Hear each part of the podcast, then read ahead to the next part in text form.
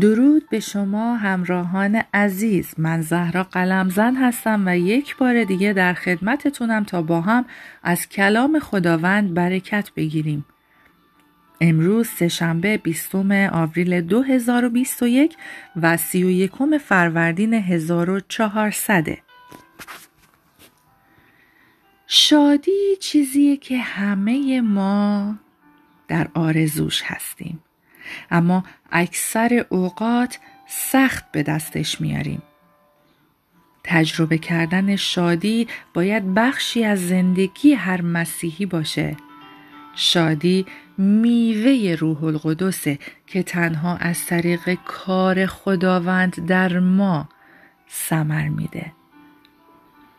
ما می‌دونیم که حتی در زندگی مسیحیان بالغ هم زمانهایی وجود داره که شادی در اون نیست. مثلا ایوب در باب سه آیه یازده گفت ای کاش هرگز به دنیا نیامده بودم. یا داوود در مزامیر باب پنجا و پنج آیات شش تا هشت گفت به مکانی برده شوم که دور از واقعیت باشد. پس چطور می‌تونیم شادی رو توی زندگی مسیحی تجربه کنیم؟ به اولین چیزی که باید پی ببریم اینه که شادی یه هدیه از طرف خداست.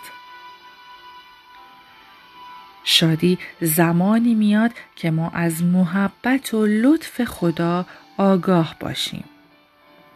با این گفته ها برامون روشن میشه که یکی از راه های تجربه کردن شادی تمرکز بر خداست. به جای اینکه به مشکلاتمون فکر کنیم یا به چیزهایی که خوشحالی رو از ما میدزدن فکر کنیم می‌تونیم به خدا فکر کنیم.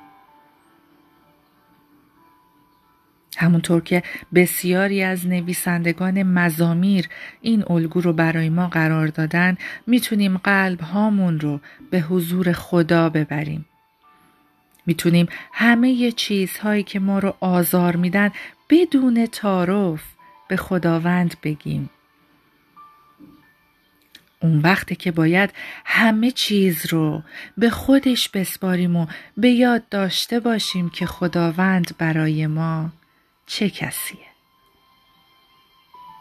شما را به دستان پربرکت خداوند میسپارم چون امید داریم با دلیری سخن می‌گوییم